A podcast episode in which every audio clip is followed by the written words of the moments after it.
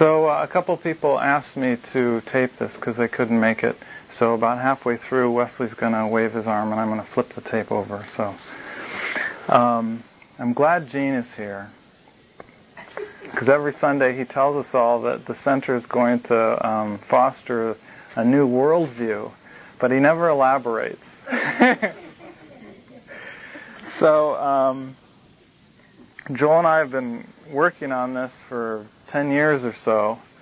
And uh, just to give you a little bit of the background, um, the idea, if if you've, uh, well, of course you've all read the uh, the Challenge and Response book, and so you all know that it talks about this and about creating a new worldview, and the clue to doing that is mathematics.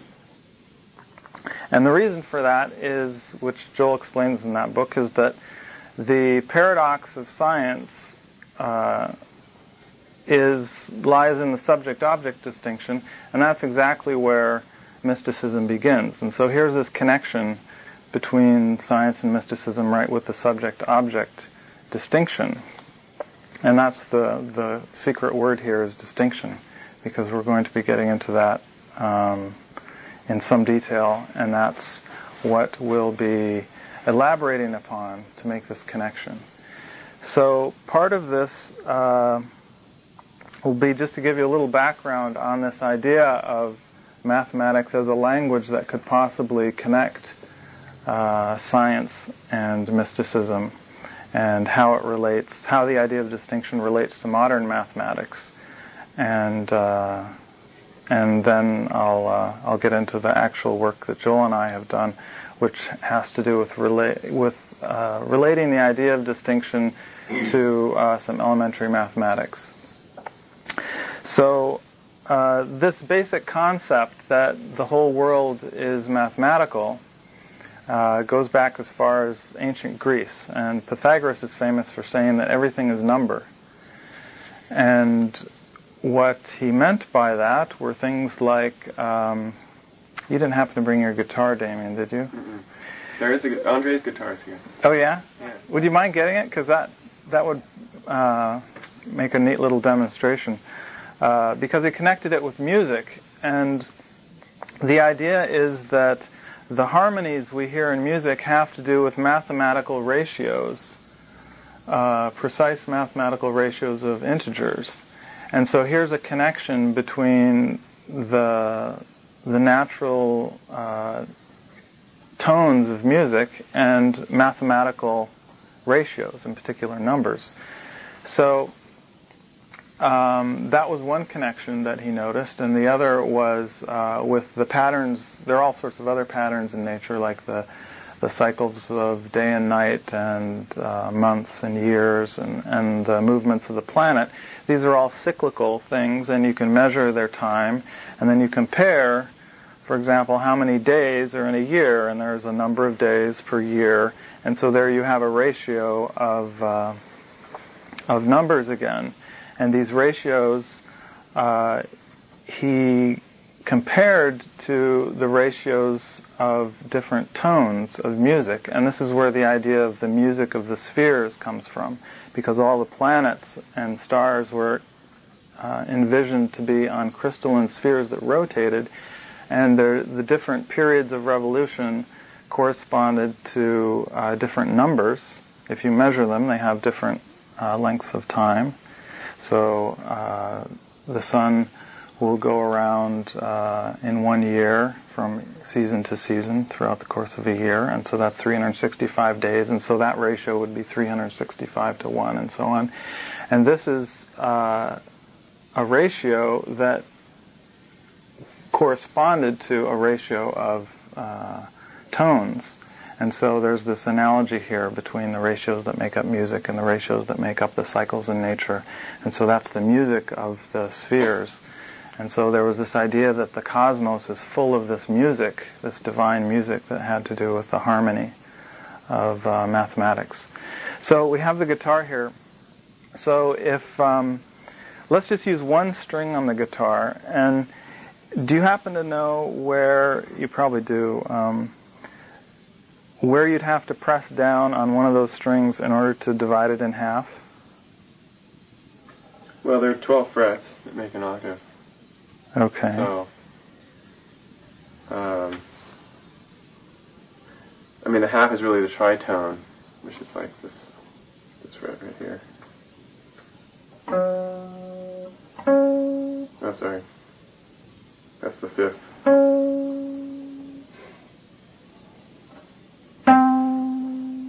See, halfway is not a is not a nice. Uh, that's half, the most dissonant, actually. No, I actually I meant halfway from here to oh, here. From here to here. Oh, okay. Yeah, that's right here. That's the twelfth fret. That's right. The octave. Right. So to go up an octave, you divide the string in half. So that's a one to two ratio.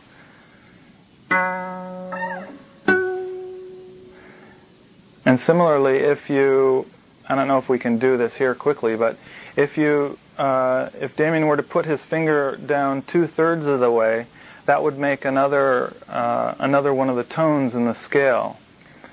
Actually, the, the nice way to, to demonstrate all this is, is with harmonics, mm-hmm. which means that basically you just lightly touch the string at a certain point and then pluck it, and then it vibrates um, in that mode. So, for example, if I lightly touch it on the octave, you hear that octave, and then you can. There's other harmonics, for example, on the fifth and seventh frets, which are like the two-thirds point and three-fourths, and then the three-fourths.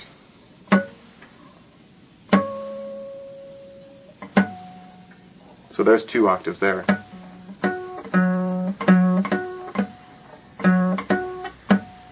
It's hard to get that one. Yeah. And then the, the two-thirds is the fifth. So you have uh, the first as an octave, that's the midway point. Then if you go two-thirds, you get a fifth. And then if you go a quarter, you get another octave.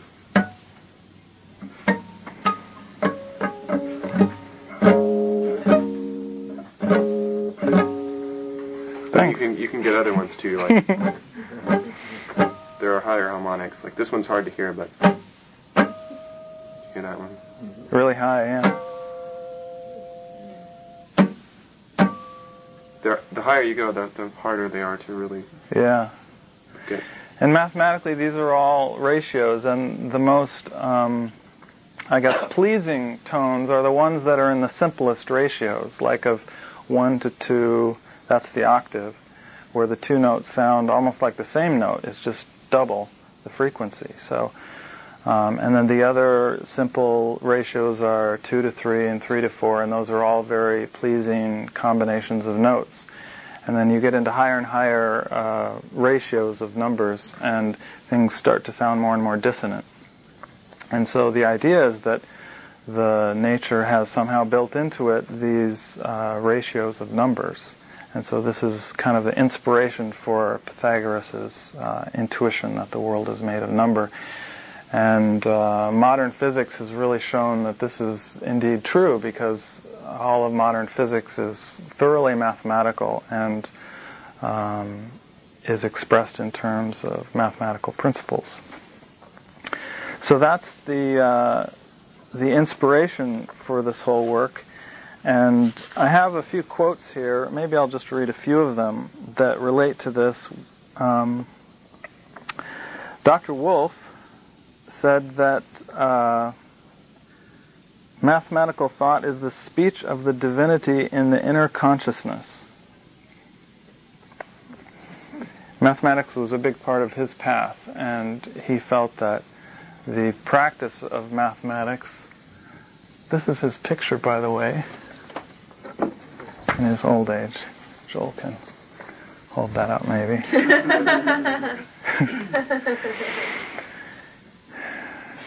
And it was it was his dream to... Uh, well, maybe you can talk about this. Did he express this to you?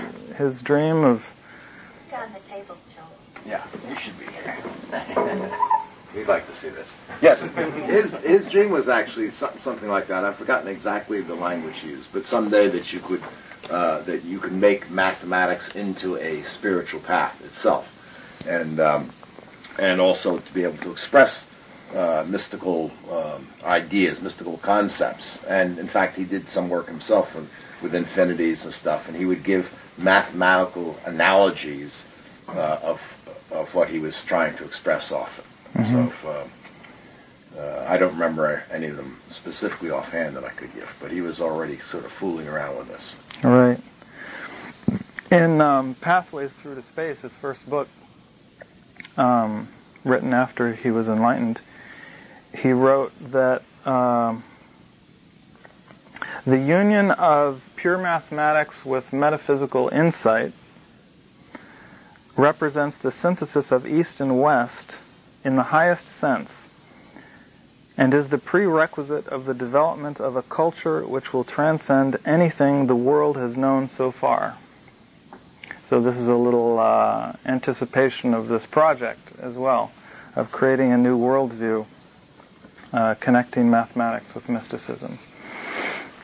Um, there are, uh, if you're interested, there are quotes from Jung. Jung studied this issue as well, the number as an archetype in the unconscious, and its uh, the important role it plays in as a in his terms, as an archetypal uh, power in the psyche, in the collective unconscious, and he viewed it as one of the most fundamental archetypes that there are. A lot of the archetypes in the un- collective unconscious were um, very much uh, human kinds of archetypes. They were uh, valid for all humanity. Um, and some of them took on a somewhat cosmological sense as well. If they were a lot deeper, they seemed to have some kind of uh, significance for the the whole cosmos as well. And he viewed number as one of these that was kind of one one of the archetypes that was so deep that it wasn't merely valid for humanity, but for the whole physical world and cosmos as well. And so he was Uh, in line with the Pythagorean insight there as well.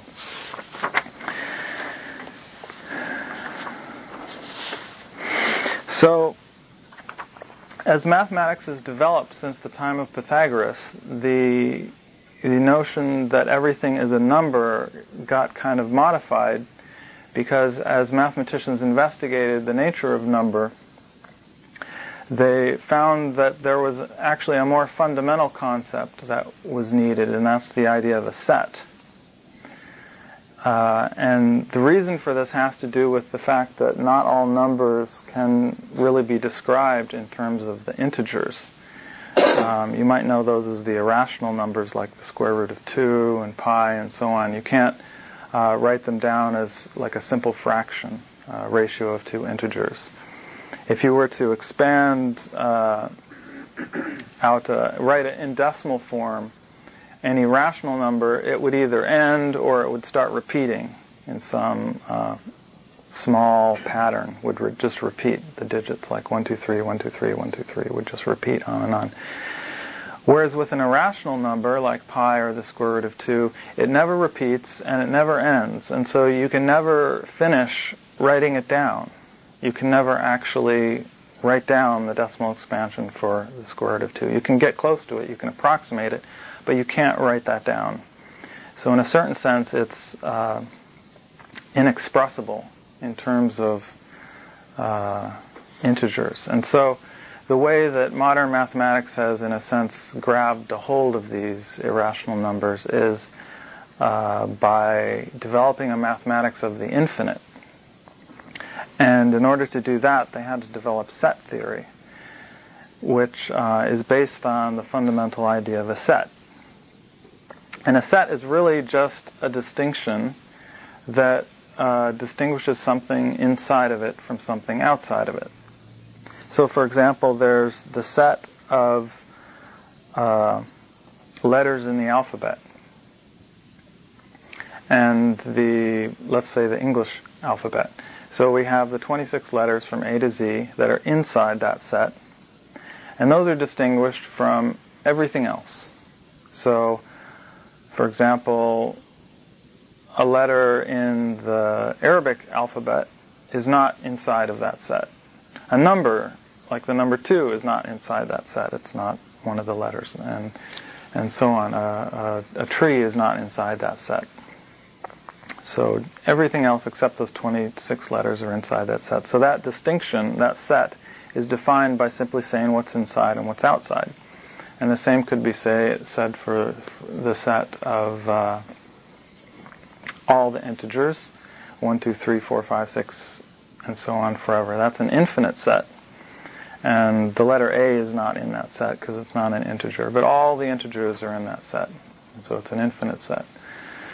Um, you can also think of something like this this table in the center of the room here as a as a set.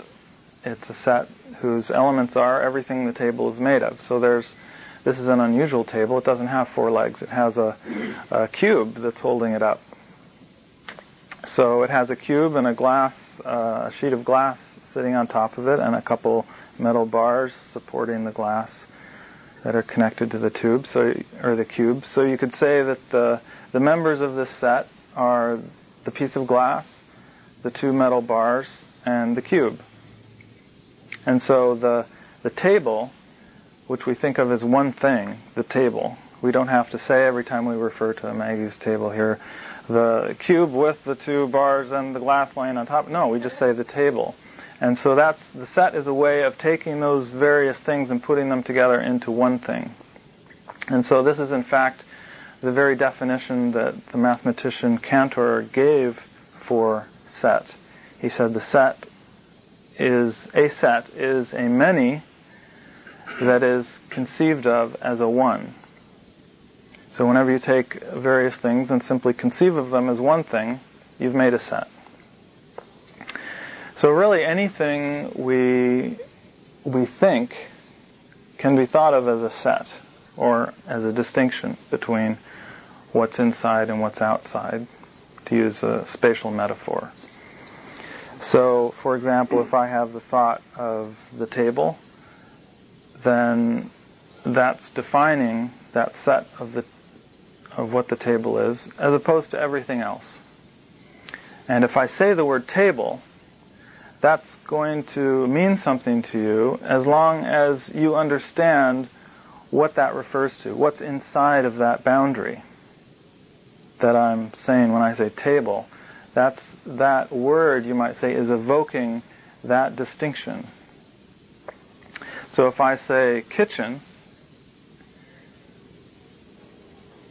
I haven't specified which kitchen, but probably, I would guess, most of you thought of that kitchen right over there in the other room. And we could say roughly that that distinction is defined by, uh, you might say, various planes that define that room. It's like a, I'm not sure if it's exactly a box, but it's something similar to a box over there. So it's a three-dimensional space over in that part of the house. And the borders of that space are the distinction. And it distinguishes the kitchen from the rest of the house and the rest of the world and the rest of the universe. And so the word kitchen is implicitly an instruction for you to draw that distinction and think of what's inside of that boundary. And so you could take anything at all, really, and think of it in these terms, that fundamentally everything is a distinction. And in fact, there couldn't be anything without a distinction. Can anyone tell me why? You could have everything, and there'd be no distinction? Yeah, just the unity. But it isn't unity distinct from plurality? Well, if everything's in it, a set of everything. This is interesting, because that's actually a paradox of set theory. That um, can you actually conceive of the set of everything? Well, if you if you conceived of that set, then, well, what about that set? That's not in it. You've just made something else. And so you have to put that set in it. And so you're, there's something paradoxical here when you start uh, conceiving of what you might call the absolute in terms of distinctions. You might say there's one thing, to put the word in quotes because it's not really a thing, there's one thing that isn't based on distinction, and that's what's before distinction. But even to say it's before distinction is to distinguish it from distinctions. And see, we get into another paradox here, because how do we even define distinction? Well, to think about what a distinction is, we have to think of it as distinct from something else. And so really you need distinction to define distinction. Maggie? Distinctions just create a boundary. Mm-hmm. It's almost synonymous. Right. Yeah, so so everything can be boiled down to a distinction, and a distinction boils down to itself. It's kind of self-referential and paradoxical there. You need a distinction to define what distinction means, and so it, it you might say in order to create a distinction, you need a distinction, and so distinction just has to somehow magically appear, if it's going to appear. Because if you try to trace it back to something else, you're going to have to assume there's a distinction. This is if you're tracing it back in kind of a logical sense. Does anyone have any questions or comments so far? There are a few um, quotes here that I might throw in uh, from some mystics that relate to this stuff, just to um, maybe connect it a little bit for you. Uh, Nicholas of Cusa, who was a, a Christian theologian and mystic in the Middle Ages, Uh, said, in God we must not conceive of distinction and indistinction, for example, as two contradictories. Distinction is not other than indistinction. So this relates exactly to the paradox that we came up with uh, with Wesley's point there. Um, Dionysius, who was a... Uh, Well, I guess an early Christian thinker, but he was kind of in the Neoplatonic stream of thought as well. He said the one, which is his word for the absolute, is there before every oneness and multiplicity. So there's the idea that the one is even before the idea of oneness, and so there's kind of a paradox there as well. And then there's Nagarjuna, the Buddhist philosopher, who says, when difference is not evident, there is neither difference nor identity. So that's just the same idea again. So let's talk about this first distinction. Now, when we create a distinction, as I said, we're we're distinguishing... Um, We're distinguishing the distinction from what it's not, because there there aren't any things created yet, and so there's nothing really to distinguish the distinction from other than sort of what it's not. And so we might say that the distinction creates a something out of nothing, and that, and the nothing that it creates it out of, it creates along with the something. Right? So. So let's just symbolically represent this distinction by a circle on this chalkboard. And let's just say that that the something that's created is on the outside of the circle, and the nothing that's created is on the inside of the circle. And we'll just just uh, arbitrarily call the nothing N and the something M. So what it comes out of is uncreated? Right. The chalkboard was always there in this metaphor. What do you mean by nothing and something? What's inside the circle and what's outside. Or in more abstract terms, the, the distinction is something, and what it's distinct from is nothing. So is, this, is distinction the, the line? Is it the boundary? Is that the distinction? Or is the distinction the something that's M? We're confusing the two. On purpose? Yeah. Yeah. Because the, our our um, our symbols are operating here on this chalkboard and stuff on a level that's, in a, in a sense, too crude to represent what's happening at this very subtle level. Okay. So,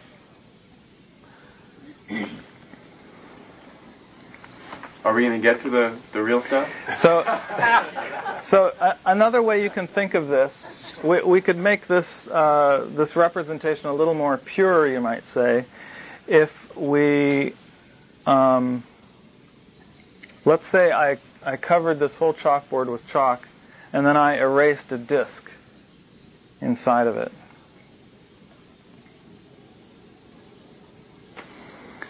Or I erased everything around a disk, let's say.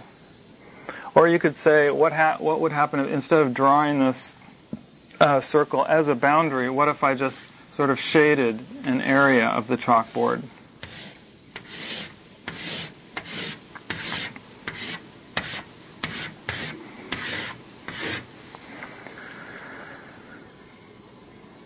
So the, the shaded area, well, I guess if I'm going to call the outside the something. The color, like green and white. Yeah, yeah. So the chalkboard's originally green, and I shade a portion of it white. And I could say, well, the, the portion that's shaded is something, and, I, and it's being distinguished from what wasn't shaded. But both the shaded and the non-shaded areas are still part of the chalkboard. Okay.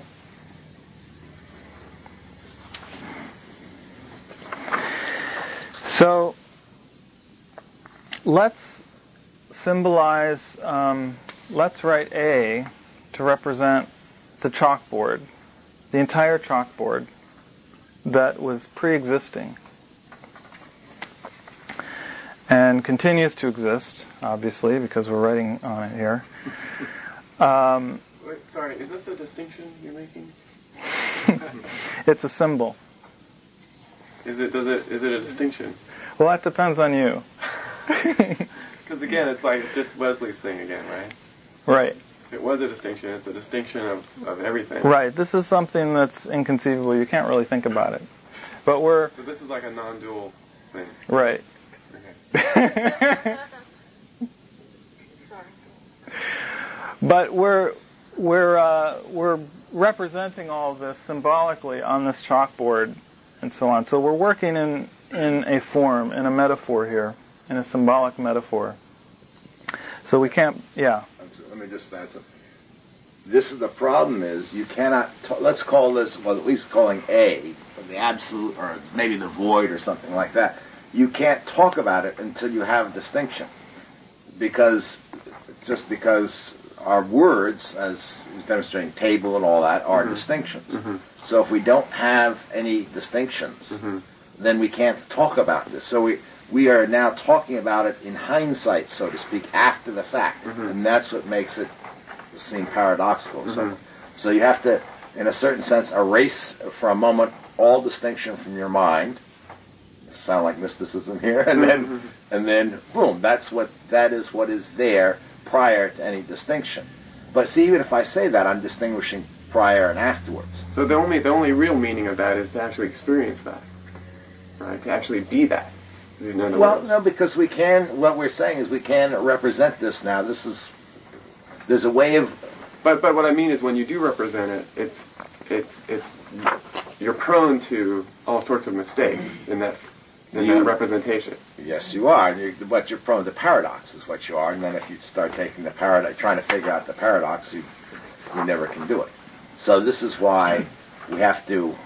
This is a mathematics that begins before mathematics, before distinction. That's the hardest part of this whole thing to kind of grasp, because you can't grasp it. But it's necessary to do that in order to get mathematics. Mm-hmm.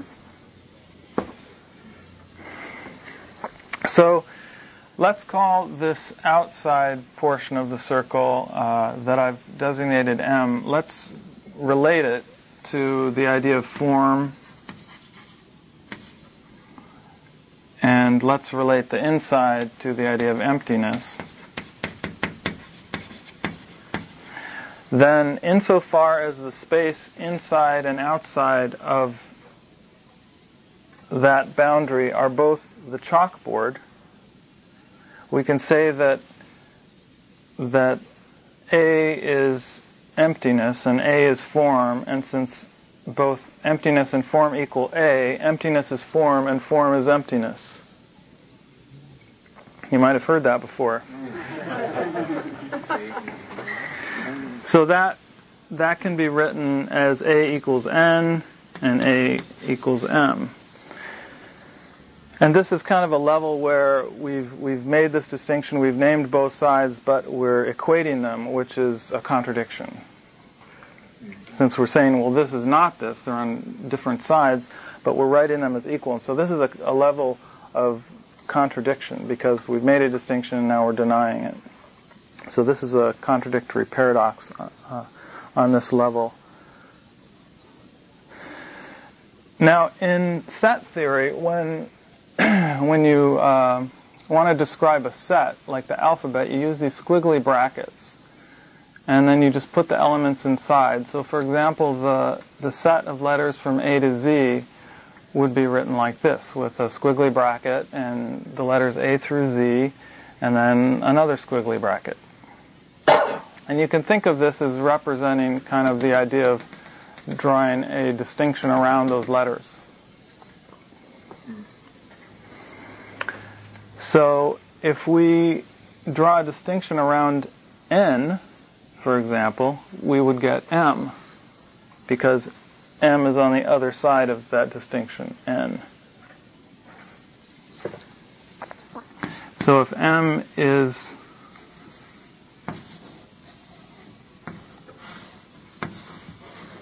you might think of this as saying that the opposite, what's on the other side of the distinction of N, is M.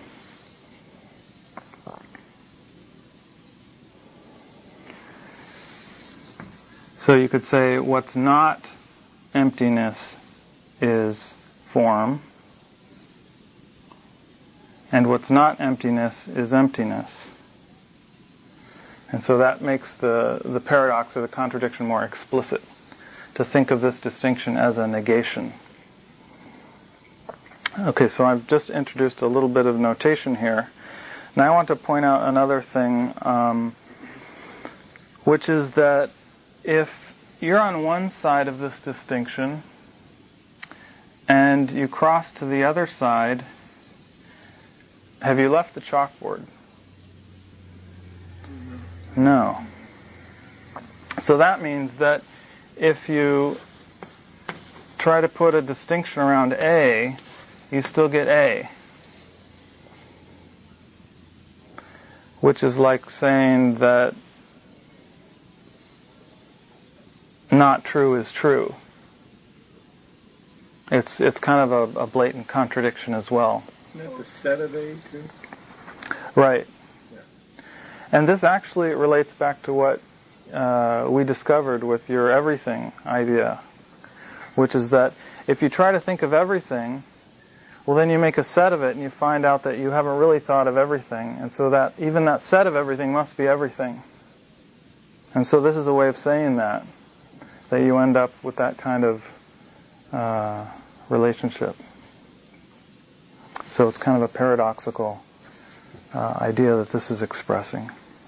Tom, the A between the parentheses, isn't that outside of the A? The way you kind of like the opposite to it, or the outside of it? As you put it in the, when you have the N up there. Well, the A is the blackboard. Right. So it's... The A in parentheses isn't outside of the blackboard. It's just a set. I'm not sure I understand what Oh, you... if you're saying not A, aren't you saying not on the blackboard? Oh. Well, this this parentheses refers to this line, this distinction on the blackboard. So what it's saying is that if you move around on the blackboard from one side of that to the other, you're still on the blackboard. You can think of it also as an, in in geometric terms, as an infinite blackboard. So in fact, you can't. Blackboard is the place where you draw distinctions. So you can't have, you can't distinguish blackboard from, in that sense, from you can't go any place else. You see what I mean?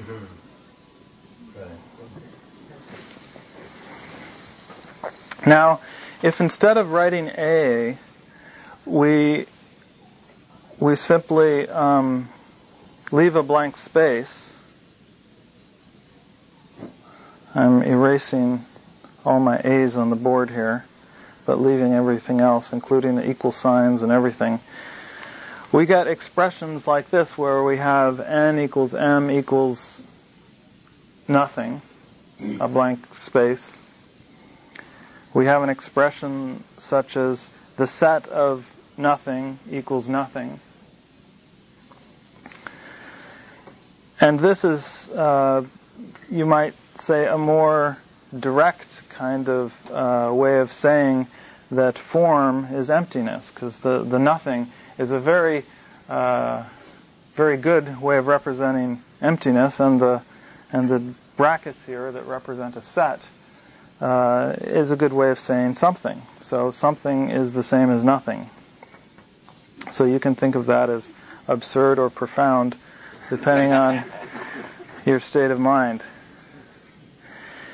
So now what we're going to do is um, we'll make, first of all, we'll make the observation that we can't get very far if everything's equal to everything else in terms of mathematics uh, or or anything, really. We can't talk about some things and how they're related to other things if everything's uh, totally identified with everything else if, as we've done here. And so in order to get mathematics or any kind of discourse or form or anything, we need to somehow make a distinction, or at least pretend that we've made a distinction. So what we'll do is that we will pretend that form is not emptiness. So instead of having uh, this be an equal sign between the brackets and the empty space, we'll make it an inequality sign. And this says that the set of nothing is not nothing. We've actually distinguished them now, and we're going to hold fast to that. And so uh, that means that n is not equal to m. But it does mean still that m is equal to the other side of the distinction from n. So if you're in one space and you cross the distinction, sure enough, you're in the other space, because we are maintaining this distinction. So that remains an equal sign.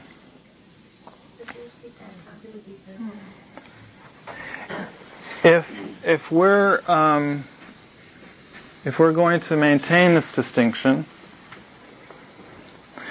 and you're on the inside of it, and I in effect say go to the outside by drawing brackets around the n, then you'll be in the other space, which is m, and that's still true.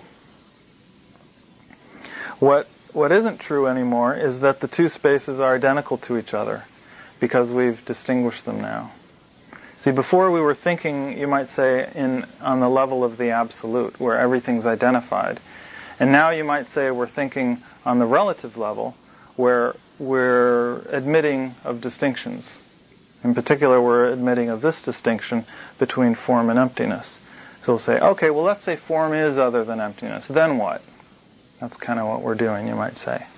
So that's having entered duality. Yeah, exactly. So now uh, the challenge, and this is exactly what Joel and I have been struggling with, is from this understanding, once you, you understand that you've dropped into duality, how can we now work with this and sort of intuitively get to things like two plus two equals four, and seven minus three equals four. Yeah, that's right. So, this is one way to do that. Well, it, yeah? You better, are you going to talk about Spencer Brown later? You better credit him with with this part of it. With which part of it? Well, coming up with this idea of the void and and uh, and how distinction comes out of the void and every, you know. Yeah. Well, he what he did I, is. Unless you're going to get to that later, I just. Well, it's sort of uh, you might say there's um, Yeah, I'll just insert it here.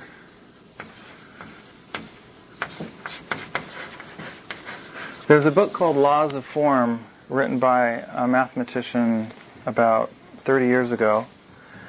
And he starts with the idea of making a single distinction, and what he does is he derives logic and the laws of logic from that, and and a very, very primitive arithmetic that involves only two values.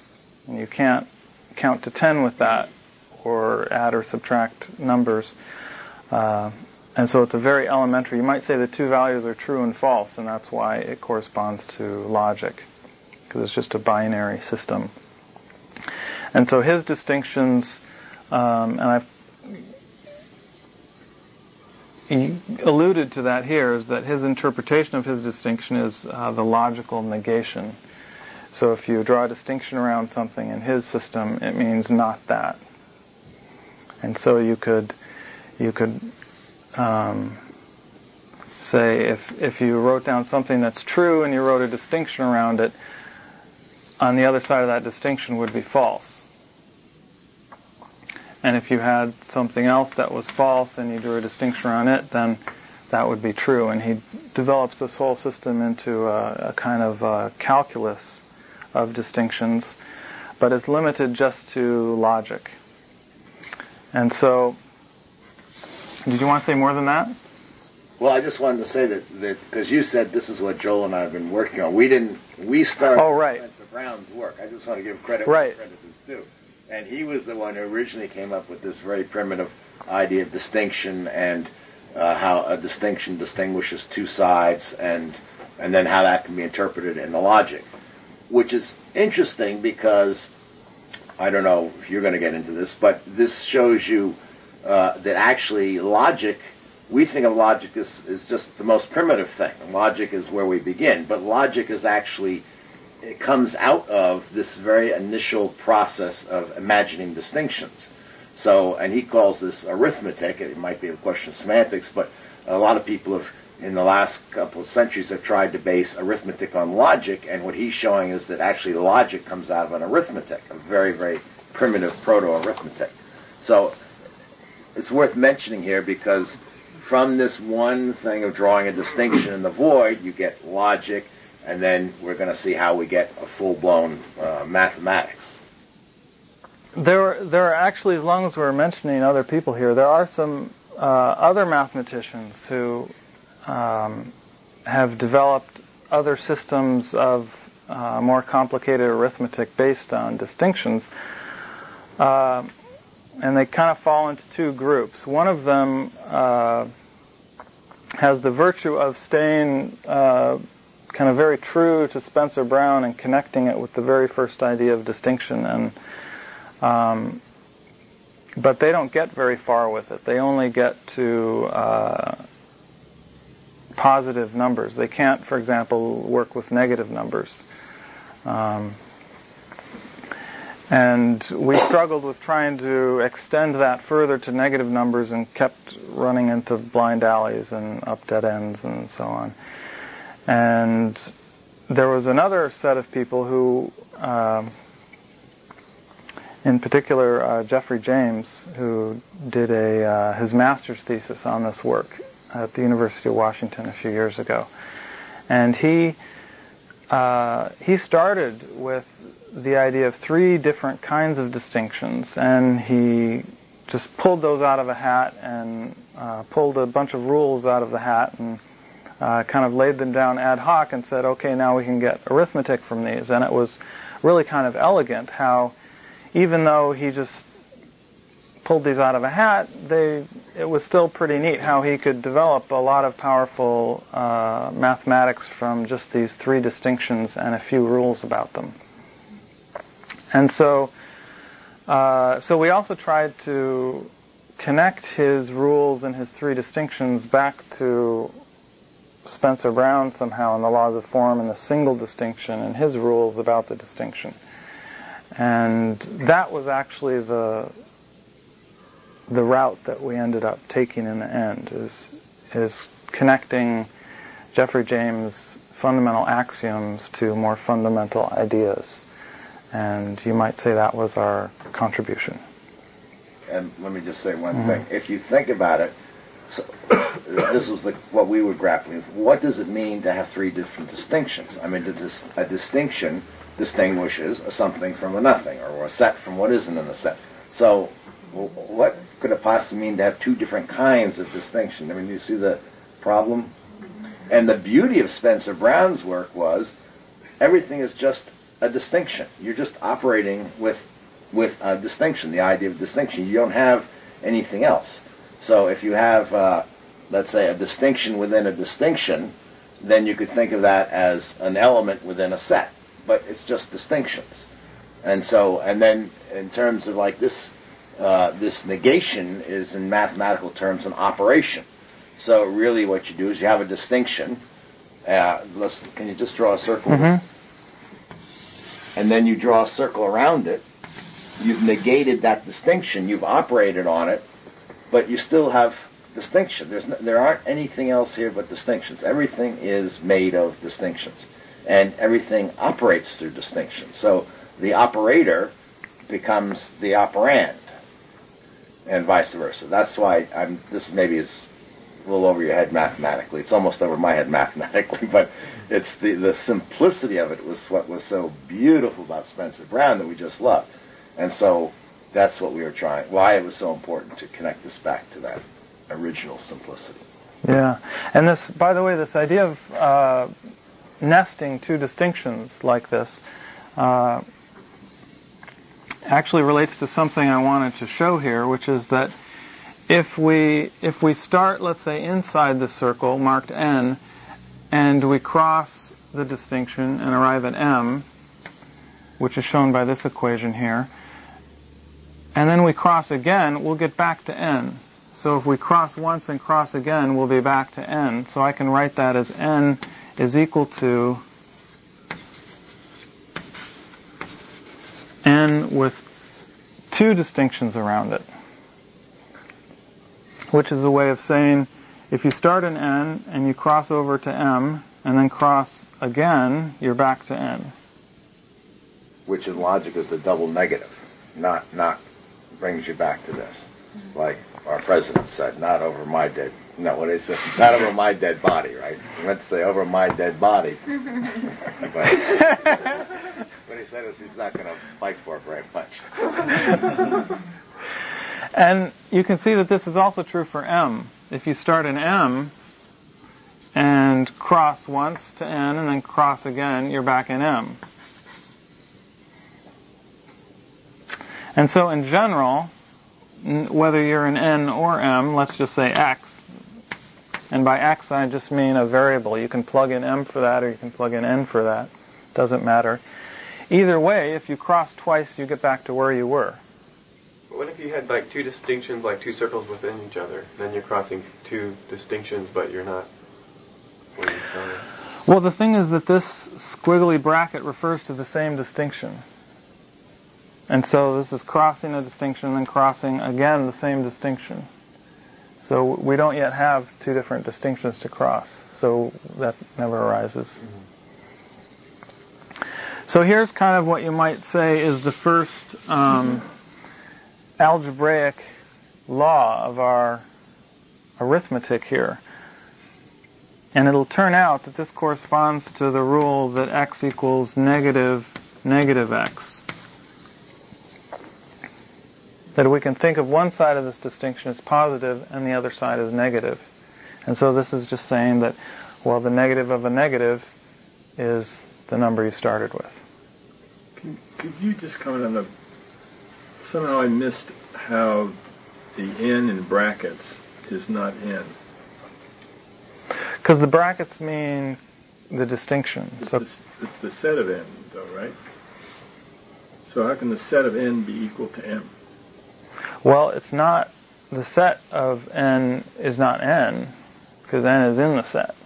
And so it has to be what isn't N, which is M.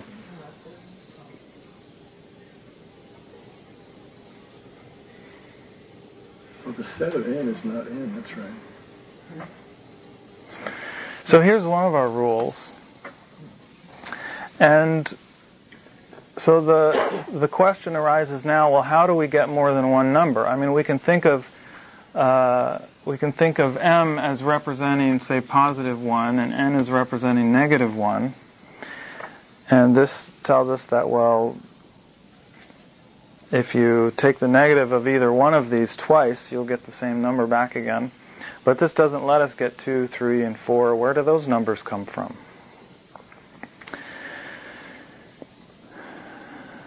And the clue for that is that if you if you go back and you think about what's... Let's go back and think about this equation, where if you start with n and you cross the distinction, you end up with m. Well, in order to... what you might say, uh, in order to follow this instruction, in order to evaluate this expression, you have to be able to take both n and the instruction to cross together. You have to both remember the state n and remember to cross the distinction. And you have to take those two together. If you just take crossing the distinction, well, you don't know where you're crossing from, and so you don't know where you'll end up. If you take just n, well, then you haven't crossed the distinction. And so you have to be able to, in a sense, remember two things and hold them together as one. And this is creating a set, drawing a distinction. And so taking two, these two things together here is drawing another distinction. It's, it's implicitly creating a new kind of distinction, which is none other than memory.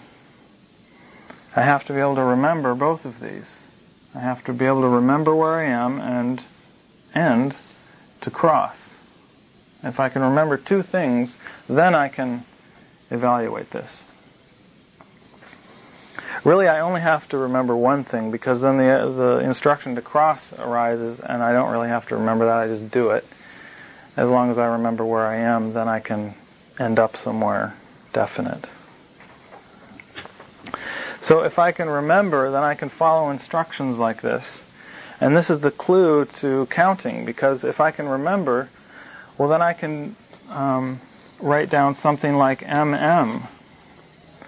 And I can say, well, if I can remember two things, then then I can write down something like M M, and that ought to mean something. And what does it mean? Well, it means two. I've indicated this side of the distinction twice.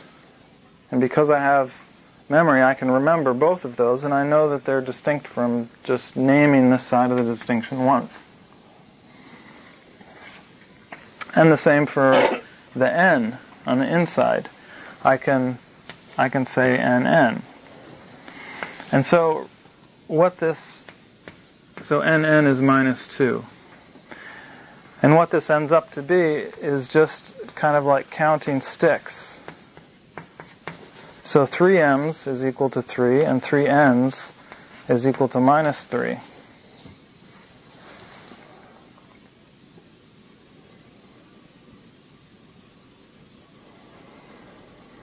So now we have the numbers. And let me, just for fun, because I don't want to bore you too much with all these rules, but remember that, um, let's go back to the idea of A. If you, if you write down N M, that's like saying true, false, or plus, minus, or yes, no, or they kind of cancel each other out. And the idea is that, well, if if you say, well, the inside and the outside, then in a sense you're just talking about the whole blackboard. If you say the inside and the outside, if you just say both of them, then you're just talking about the blackboard. So N M we can identify with the whole, with A, which I erased before, and so N M is just an empty space. And so we can evaluate these two together. And if you remember that this equation here, that M is equal to the opposite of n, n with brackets around it, that is, then I can write this m in terms of another n.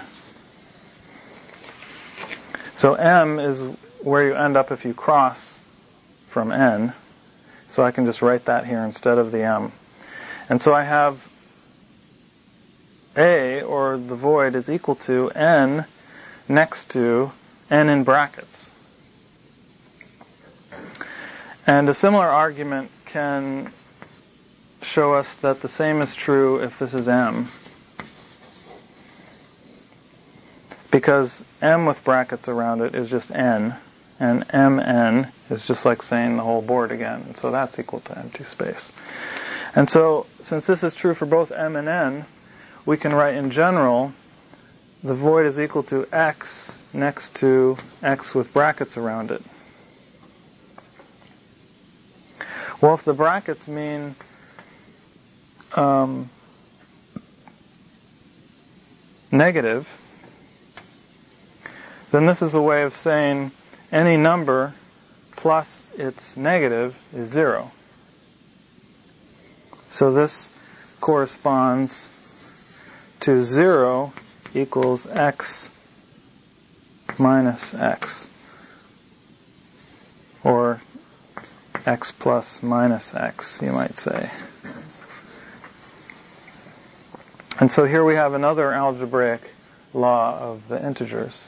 So we have the integers, and we have these rules that they can obey. We can also derive some others, but I won't bother doing that. And I'll just, I won't go through all the details, but I'll just say that multiplication can be thought of as arising out of uh, two other kinds of distinctions. In order to get the numbers, we made this distinction that was related to memory. And if we continue, we need to, we'll make two other distinctions that relate to the, uh, well, really the idea of threeness. Well, you can think of three as uh, the idea of remembering three times. Regardless of whether you're remembering m or you're remembering n. And if you apply that thrice remembrance to any number, that's multiplication. And so three is the idea of remembering something three times. And if that something is m, that's just the number three. That's like three times one. If that something is, say, two m's, then you're remembering two m's three times. And that's six. And so that, in kind of a nutshell, is how multiplication arises. And there are two other distinctions that are needed in order to uh, consistently express that. And you end up with the system of Jeffrey James and a whole bunch of arithmetic. Up through imaginary numbers. Oh. Yeah. Why don't you write an imaginary number in, in distinctions? Can you do that, or do you have it? Uh, yeah, I think I have that here. I have I. So the other two distinctions, we have the squiggly brackets, and um, the other two are the round brackets, which I've used here in the conventional sense, and square brackets. And so those are the three types of distinctions. It's just notation. And so this won't really mean... Well, he's putting it up there. I got to tell you that I made Tom promise me once that, uh, that when we were early in this project, that before I died, even if I was on my deathbed, he would come and show me how you could express an imaginary number in Spencer Brown's notation. And he did it.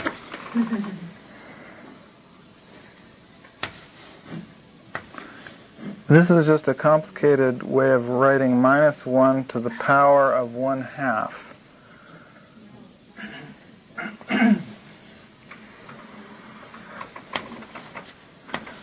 Okay, there will be a test at the end. Uh-oh, I'm, I'm going to run out of board space here is the problem. designs look so cool. So, for what it's worth. The most beautiful thing you've ever seen? It's kind of a complicated expression, but that's that's what the imaginary unit turns out to look like. That's the secret to Schrodinger's equation. Now there's just a couple things. Um, what were those three distinctions? Well, there's two kinds of breath. Can you like say that equation? Like if you were to say it, what would it sound like? I mean, no, because you said it's like not that or crossing to or... Right, it gets complicated to say it because there are three different kinds of distinctions. So you'd have to say, you know, uh, rounded distinction within curly distinction within two bracketed distinctions next to uh, a curly distinction containing a bracketed distinction containing two round distinctions, all of that within two round distinctions. Something like that.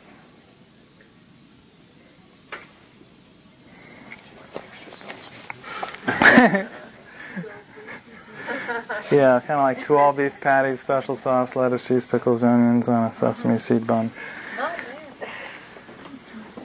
So, um, just to give you an ex- a few examples of how we can use this kind of symbolic mathematics to express some mystical ideas, we can write equations like this. We already saw this one, which is form is emptiness, emptiness is form. Um, let's see, there's a quote here by Nicholas of Cusa that says, according to the movement of reason, plurality or multitude is opposed to unity. So that was when we fell down into duality. Plurality or distinction is opposed to unity. Um, hence that unity is of the sort, is not a unity uh, that properly applies to God, but the unity to which neither otherness nor plurality is opposed. So this is the idea that the the God is not opposed to either otherness or unity.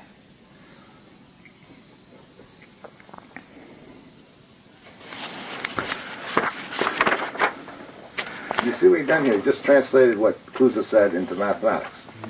You give it a mathematical expression.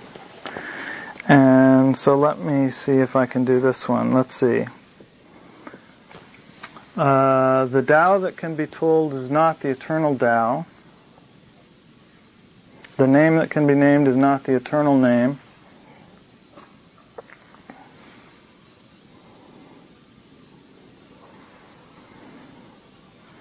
These two, I'm still quoting from Lao Tzu, these two spring from the same source but differ in name.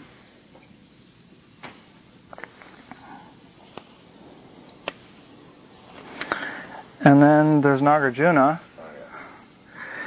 who says that, um, well, he has this four-cornered argument, which is uh, if you take anything and you uh, you negate it, well, the thing, he says, the thing isn't true, and the negation of the thing isn't true, and neither is the both the thing and its negation, and neither is both the thing and its negation. Whoops, I'm not losing my squiggles here. So these are like his four things that are negated, and you can express all of those in terms of distinctions. So if you plug in anything for X, this will run you through the the various possibilities that he discusses. These are four possibilities for four ways to... You might think of these as four ways of grasping. Grasping, subtle grasping, even more subtle grasping, and super subtle grasping. And he says, drop it all. So, are there any questions or comments or? Well, one question is, what are, can you briefly explain what the square bracket is and the, and the curly bracket and the smooth round bracket? Are there any other questions? I don't think I could briefly do it. I can do it for you, but it may take a little while. Yeah. So yep. I know if it's possible to write some of the key lines from the Diamond Sutra in mathematical terms. Did you have any key lines in mind? Well, the, the, the famous four lines, uh, form is emptiness, emptiness is form, form is not other than emptiness, emptiness is not other than. That's just that top line, it's all, it's all in there. Yeah, it's all condensed in that one equation. So you just need to meditate on that one equation. You've got the whole. Let's make bumper stickers. But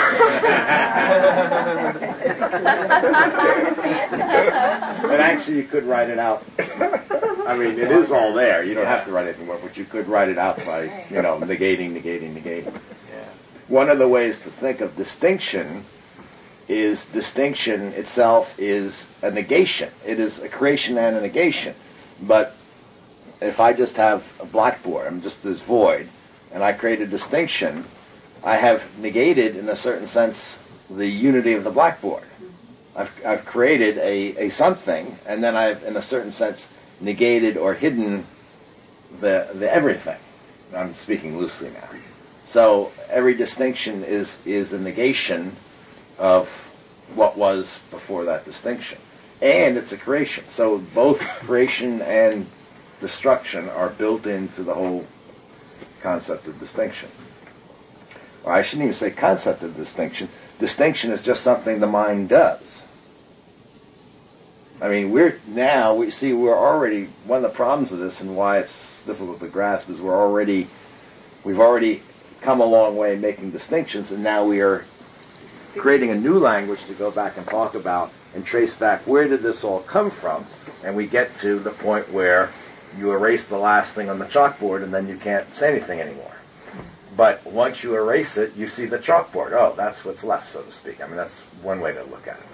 Uh, one of the beauties of uh, Spencer Brown's original work, and then this is is just that, that you take this language and there you start pondering it, and you there are just so many ways you see all these mystical, philosophical ideas and so forth are all just expressed in something that simple. And they're all right there. So one of one of uh, Tom's future projects is going to be to go through all the great works of all the great mystics and literally, you know, write the language, right? Isn't that right? If I live long enough. But are those, is that the three distinctions of Jeffrey James then? The, the creation, the negation, and the, the uncreated? Well, they're not... There, it's all. It's, Jeffrey James thought of them as three different kinds of distinctions, but they're all distinction. There, are, there are no three different kinds of distinctions, but you distinguish. There are different, distinct, different ways of distinguishing, we might say, but we're still just distinguishing. We're not doing anything else but distinguishing. So we're distinguishing. I know how, how's the simplest you could put it. We're distinguishing. Uh, There's the first distinction. Well, you, you have to explain it in terms of, uh, in a certain sense, restricting. Is that the way we, we do explain it? Yeah, or in terms of um, different aspects of distinction. That. Can you illustrate by talking about I? Because apparently you're using, well, all three different kinds of distinctions. So, without just reading bracket, bracket, squiggly line, squiggly, can you can you tell us a little bit about? I mean, can you tell us that equation without? Well, the the these two distinctions end up um, the way they work. What I can tell you something about the way they work is that when I was talking about these operators, like the number three is the idea of um, remembering three times. And the idea is that remembering three times doesn't mean much unless you specify what it is that you're remembering three times. And so three needs something to act upon, you might say. And so we need to put something next to three, let's say an X. But in our in our normal notation, um, when we put two things next to each other, that means add them. Like if when I put M next to N, this is like uh, this is one plus minus one. That's an implicit addition here between them, because this is just one and this is just minus one. So the idea of putting two things next to each other is the idea of adding them to each other. These two cancel each other out and you're left with the empty space, which is zero.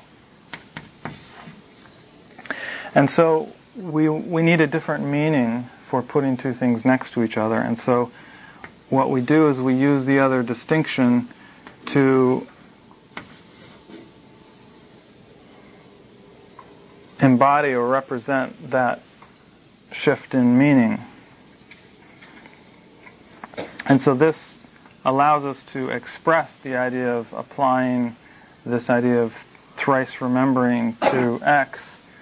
And then it turns out that in order to get us back into sort of the normal space, we need the other distinction to bring us back. So those brackets signify operations. That... Right. They they shift us. They shift the meaning of juxtaposition is one way of thinking of it.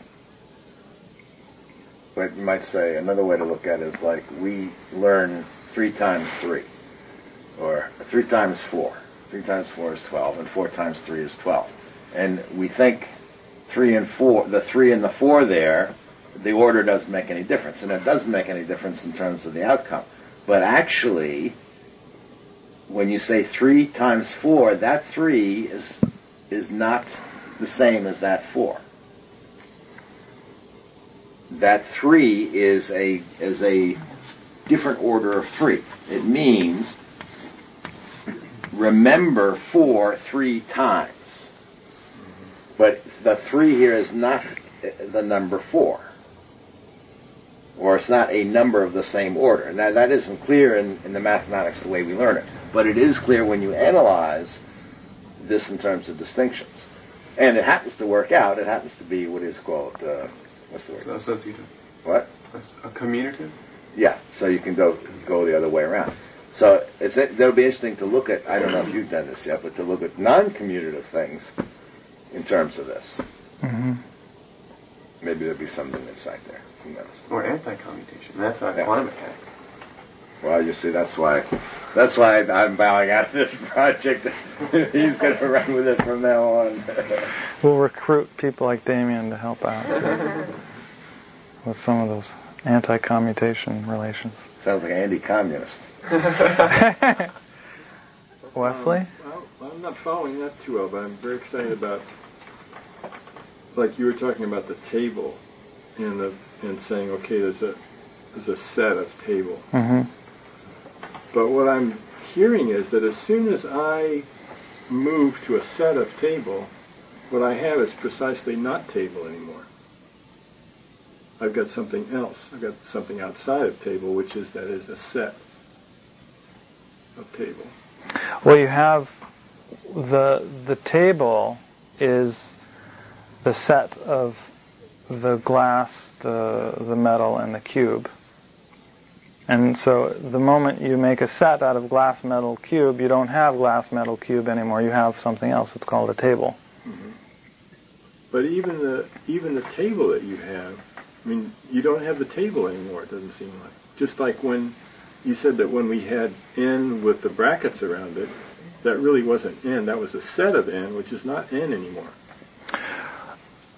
Right, it's something but other than N, which means it's outside of N. Right, but the N here corresponds to like the glass, okay, and the M is the table. So, like the set of of uh, A through Z is not a letter; it's the alphabet. Um. Well, I guess what I'm trying to link this to is that as soon as I say I make the set of Tom, mm-hmm, for you, as soon as I do that in my mind, I don't have you anymore. I've got a set of you, which is something imposed upon you and therefore doesn't represent you anymore. Okay, well, the the tricky thing here might be is that there's there's when you say the set of you, the you there is already a set. And so you're making a set of a set.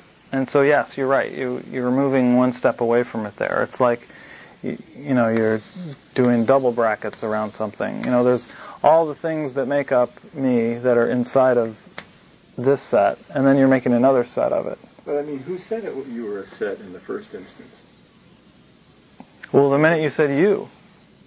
Oh, okay. Well, I'm saying, I don't know. It, it seems it seems like there's something that correlates with the idea that as soon as you, as soon as I replace my immediate naked experience of you with a thought, I'm already into something else.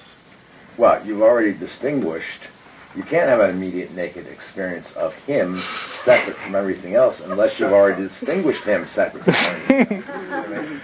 So you can have a naked experience, but it can't be of anything.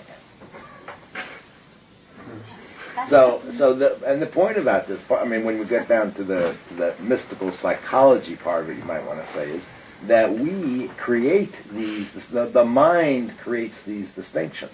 They aren't there. It draws them. So I could, uh, I could, you know, distinguish that as a table, uh, and uh, or I could not. I could, uh, I mean, there's nothing intrinsically that says this is a table, that I have to put together the rods and the cube and the glass. Mm-hmm. Do you know what I mean? I might, I might. Uh, why not? Why not just keep going and say the uh, the picture and the the um, you know is that, what is candle. That? Candle. Goblet, yeah. that's, actually, that's interesting because maybe now maybe I've got two uh, candles on the table, and you went to the store, and I said, uh, "Oh, I want to buy the candles," and you say, "No, no, it all comes as a set." You see what I mean? So they've. They, different yeah. Uh, so all, but all distinctions are imaginary. And one of the th- interesting things, Spencer Brown understood quite well what he was doing. And one of the things he said at the, when he got to the end of his uh, his work, he said, "This describes, in mathematical terms, what the world would be if it could be." So, in other words, we're not describing reality, we are describing delusion. So, um, what I think of is myself. I, I'm a collection of molecules and cells and a bunch of thoughts and a bunch of other people's reflections about who I am. I'm a set. That's right. And that's all. Imaginary set. Imaginary, yeah. That's a, from a mystic's point of view, that's very important. An imaginary set, that's right. And it's something, not that, well, let's not, let's be careful, it's something that consciousness, if we like to say, is doing. So, and it has to, that's the other thing, we don't understand, we have to continue to do that. And we see that it is something that we do when we change our a worldview or change your way of looking at things. Really what we're doing is erasing a lot of distinctions and creating another whole set of distinctions. And then we realize, oh, it's something I did. I mean, I here is, you know, I'm not, I'm trying not, I can't be too technical. Again. I'm speaking loosely, you see what I mean? So you might think, well, it's just obvious I'm here, but actually you're continuing to imagine you're here.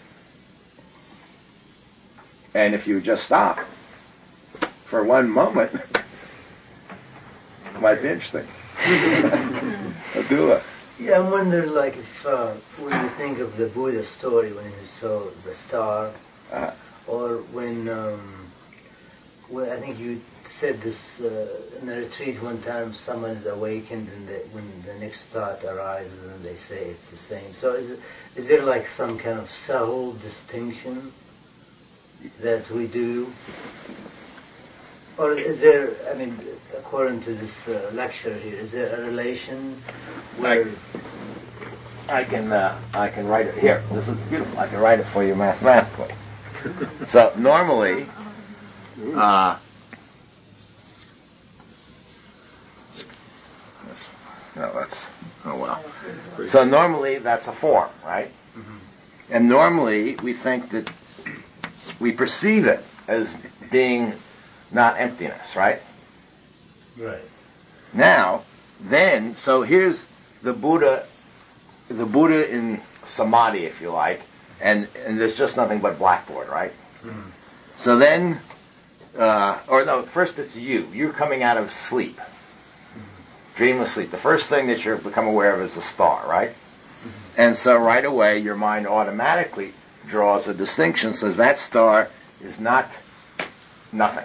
It's something, right? Mm-hmm. Now, if you, the difference of realization is that you see that actually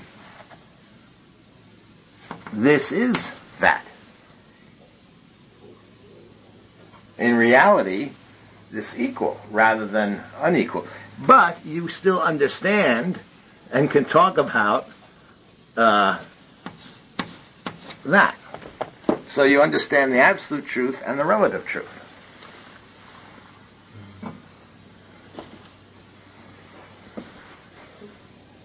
Do stick do. I mean, is that making sense to you? Really, what you're saying is that this is the star is a distinction, and it is imaginary. That's what you're saying.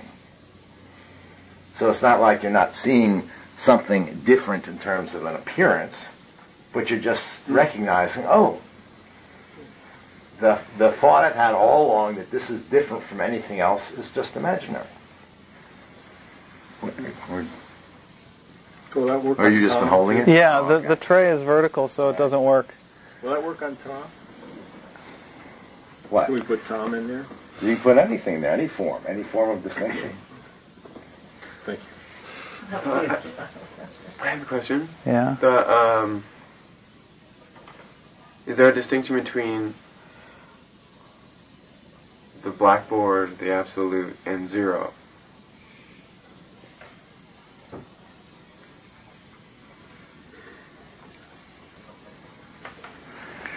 Uh, yeah, because we've distinguished M and N from... When when we draw that distinction, when we fall into duality, what happens is is that there's the there's the N side of the distinction, there's the M side of the distinction, and part of believing that this distinction is real is believing that the N is distinct from the chalkboard, and the M is distinct. These are these are independent realities now, distinct from the chalkboard. So in addition to this, when you think this distinction's real, then both sides of it become realities as well that are uh, not the chalkboard. That corresponds to the Buddhist term lokas. Sanskrit term maybe.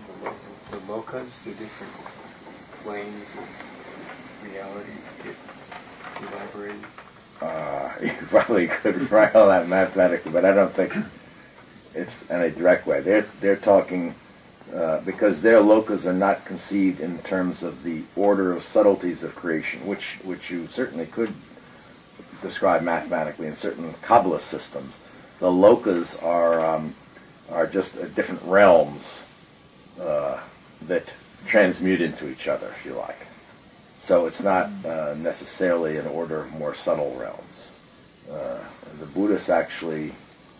Uh, well, that system of codependent arising has no beginning and end. And that's the whole purpose of it. It's, I mean, that's the whole, uh, one of the points of it. It's a wheel. It just goes round and round.